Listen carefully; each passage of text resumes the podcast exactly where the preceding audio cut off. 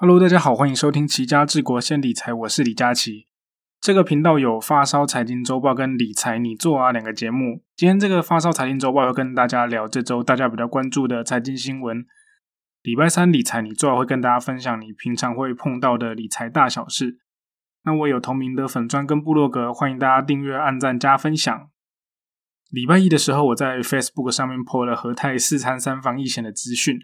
那时候我看保费跟赔偿金比起来 CP 值最高就是和泰433，其实保这个就有点像你玩 NBA 彩券啊，原本赔率不错的时候你不买，等到你发现对方主力受伤的时候，你赢的几率变高的时候，你才要想要去压住，那你的赔率一定比别人差啊。所以我想想，虽然条件比之前的差，但眼前也没有其他更好的防疫险，所以我就保了。和泰的网站真的是塞到我从早上10点到傍晚才保成功，不过后来还好有保成功啦，文章 po 没多久之后，和泰就宣布433只卖到傍晚5点就不卖了。因为现在国内确诊的人数大爆炸，保险公司现在改版的防疫险都取消隔离跟确诊的赔偿，改成住院日额型的保单。不过国内产险公司这么多，说不定过几天又有产险公司不怕死了再发行有隔离确诊赔偿的。前几天还出现消息说产险公司要发布声明说4到6月的防疫保单不算数，不过监管会马上跳出来说已经成立的保单不受影响，要大家放心啦。那这边还是要注意一下，他说保单要已经成立才不会受影响哦。很多人的保单是已经买了也缴费了，但保险公司还没核保，这样就不算成立，保险公司是可以把钱退给你说这个没有成立的。我自己买那张和泰现在也是缴钱了，但是还是显示未发单，那我们就看保险公司会来怎么搞吧。好啦，那我们就进入本周的热门财经话题吧。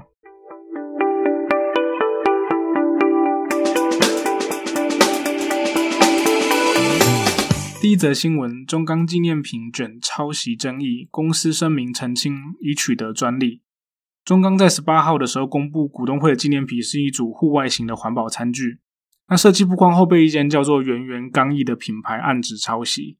中钢后来发声明说，这个纪念品是一间长期合作的公司新科承包的，再由新科去找厂商来制作。那因为中钢要的材料是钛金属的汤匙和叉子，那圆圆刚毅做的是不锈钢的产品，所以不符合中钢的需求，所以后来没有找他们做。那中钢也表示纪念品在2月的时候已经有取得专利了，所以没有侵权的问题。那今天不是要跟大家聊侵权的问题啦，是要看股东会的纪念品。股东会的旺季要到了，每年大家最期待的就是中钢的纪念品。有人说中钢是被钢铁耽误的纪念品公司，那中钢今年的纪念品有被大家嫌弃一下啦，觉得只有一组叉子跟汤匙，连碗筷都没有，跟前几年比起来真的弱很多。那中钢的纪念品会开始受到大家的关注，是从2014年的那个钛杯开始。钛杯是钛金属做的杯子，那这个钛杯引起一阵排队的热潮，甚至一度换到缺货。因为有在爬山或是露营的人应该会知道，那个钛杯比一般的不锈钢杯轻很多，而且在户外保温保冷又抗菌，所以很多有从事户外运动的人都会买这种钛杯。当时中钢这个钛杯的纪念品在网络上面还卖到800多块。那除了钛杯之外，过去几年中钢比较有话题的纪念品，我自己觉得最赞的是去年的那个黑熊螺丝起子，真的还蛮可爱的。那17年送的那个黑熊的雨伞也蛮可爱的啊，网友都说耐操又好用。中钢纪念品会受到大家的关注，还有一个原因是因为统计到4月15号中钢有106万个股东，他人数只比台积电少而已。106万个股东里面有31万是零股的股东，那股东多的话，关注的纪念品的人也会相对的比较多嘛。那除了中钢之外，每年都会有一些公司的纪念品是新闻关注的焦点，像是大鲁阁去年推出了600元的抵用券之后，今年又推出了700块的消费抵用券加买一送一的券，价值有2800块。因为只要一股就可以换纪念品，所以一堆人想要抢好康。今年纪念品宣布之后，大鲁阁连拉6根涨停，但虽然后来跌停打回原形啊，不过对于那些只买一股想要领纪念品的人根本没差。大鲁阁真的是我高中的时候的回忆，我国高中在台中念书，那时候每个礼拜五要回家的时候，都会先去后火车站的大鲁阁打个好几局，打到手都破皮也才甘愿回家。那研究所考会计师那阵子压力也很大，是每天都会跑去台南的大鲁阁打棒球纾压。不过现在大鲁阁越来越少，真的是有点可惜。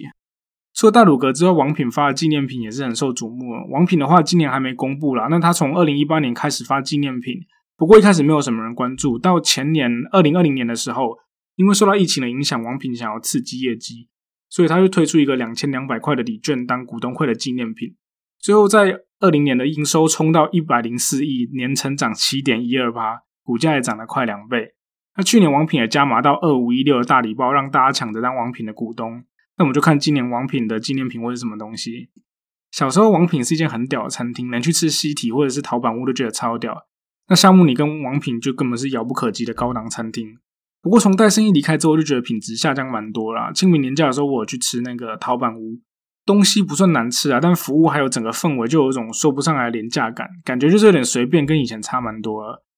我念书的时候如果带女生去吃西堤，女生会觉得你很帅，那现在你带女生去吃西堤，她只会觉得你没有用心找餐厅。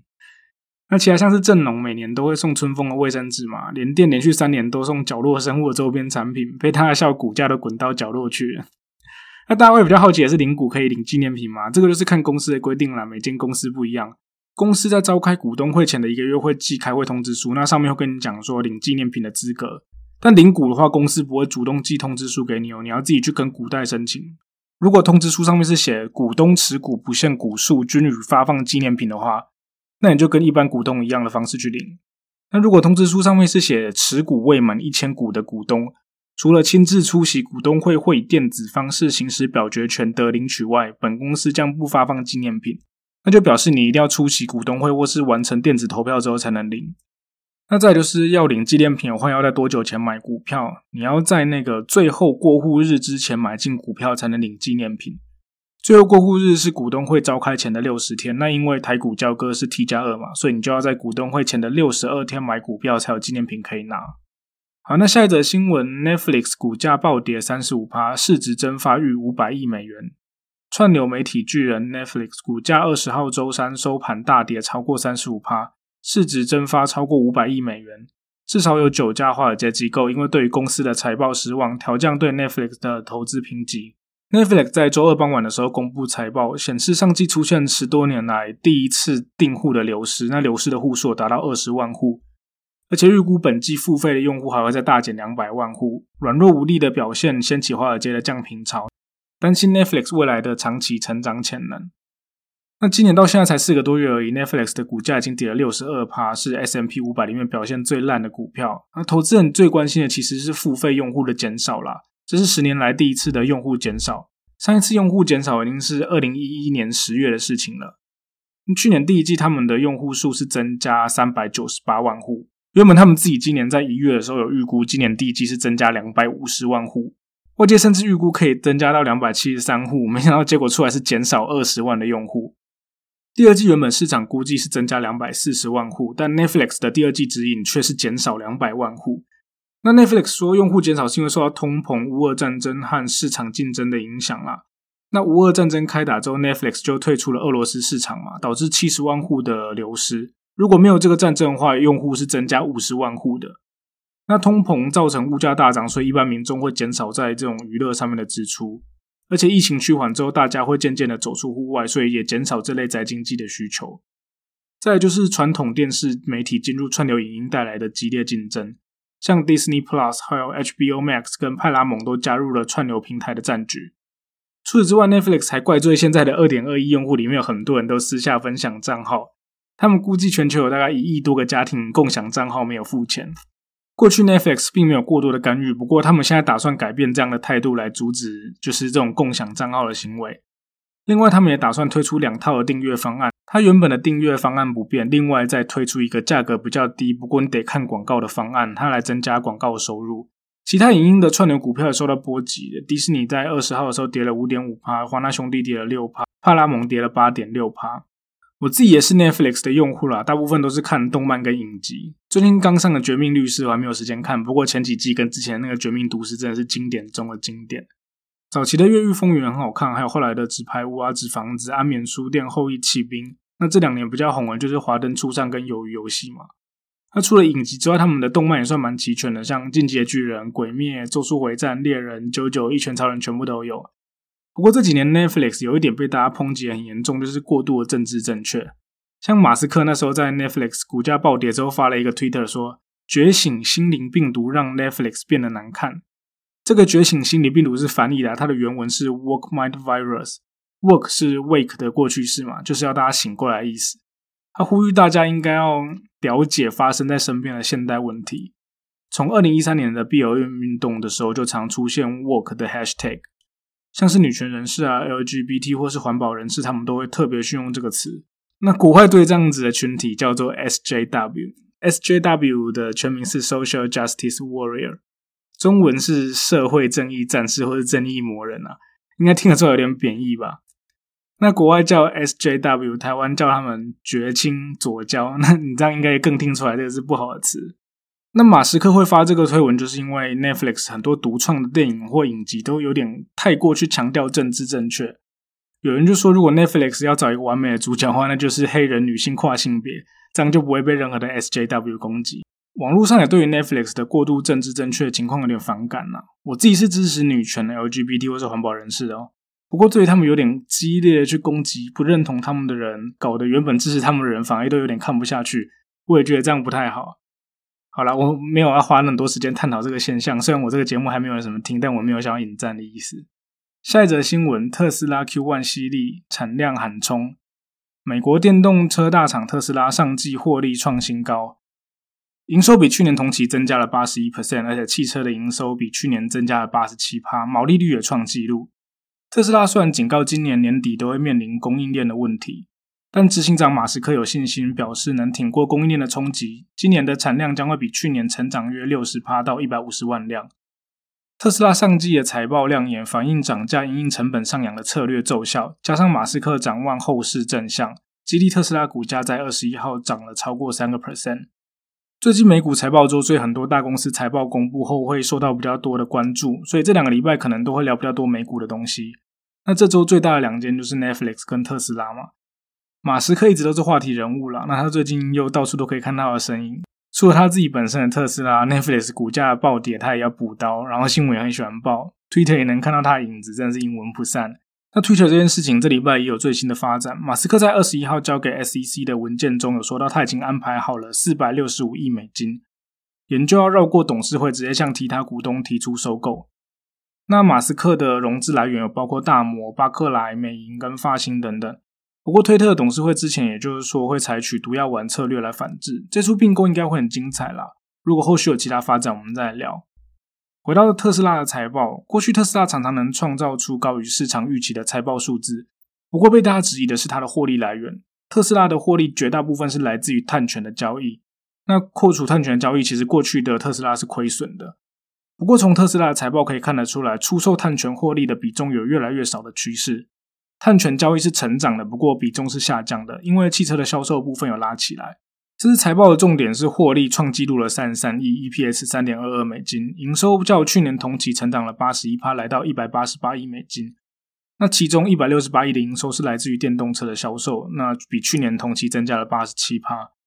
销量成长是因为传统车厂的供应链缺料，有些传统车厂甚至停工没办法生产，所以消费者原本想要买一般的汽车买不到，改去买电动车。虽然特斯拉也有受到乌俄战争的影响，所以成本都随着原物料跟物流的上涨影响而增加，但特斯拉多次去调高中国、美国还有其他地区的汽车售价，所以让他们扛住成本的压力。汽车的毛利率还创新高，来到了 32.9%。 再来就是今年的后续产量，上海封城，所以特斯拉的上海工厂从3月底的时候就被迫关闭，虽然在这周已经逐步恢复生产了，不过情况还是很不稳定。那停工的关系，所以大概损失了一个月的产量。特斯拉现在还是有一堆客户的等待名单，如果你想要买特斯拉的话，你现在下单你要明年才能拿到车。那马斯克希望在美国的 Austin 跟德国柏林厂都有望大增的情况下，今年的产量能够比去年增加 60%， 来到150万辆。这次的亮点还有马斯克说2024年的时候会生产没有方向盘的全自动化计程车，听起来超酷了，不过他没有透露太多的细节。除此之外，特斯拉也继之前卖4450的玻璃瓶之后，这次卖一个要1460块的哨子，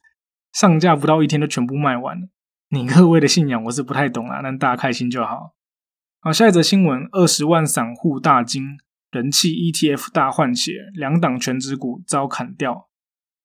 富邦的特选高股息30 ETF 代号00900，标榜殖利率将近 10%，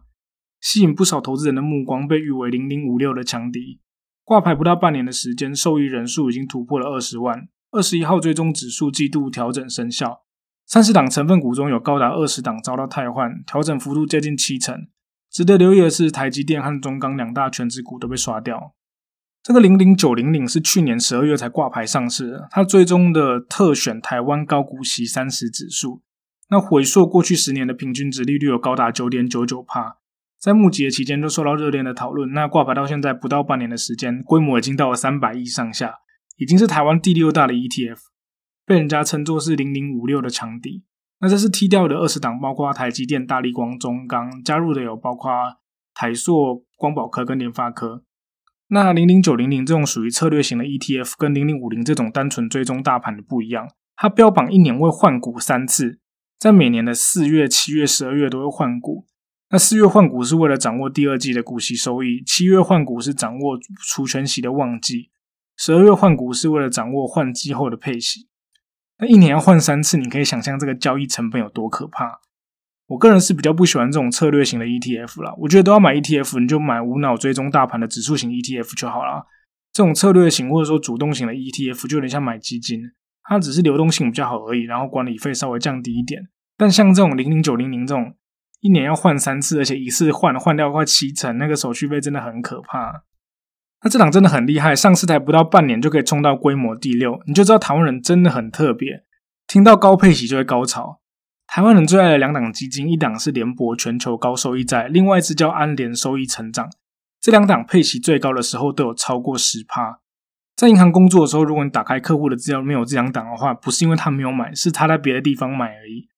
你去搜寻台湾人持有的前10大基金，除了当初08年一堆人套牢的贝莱德市况，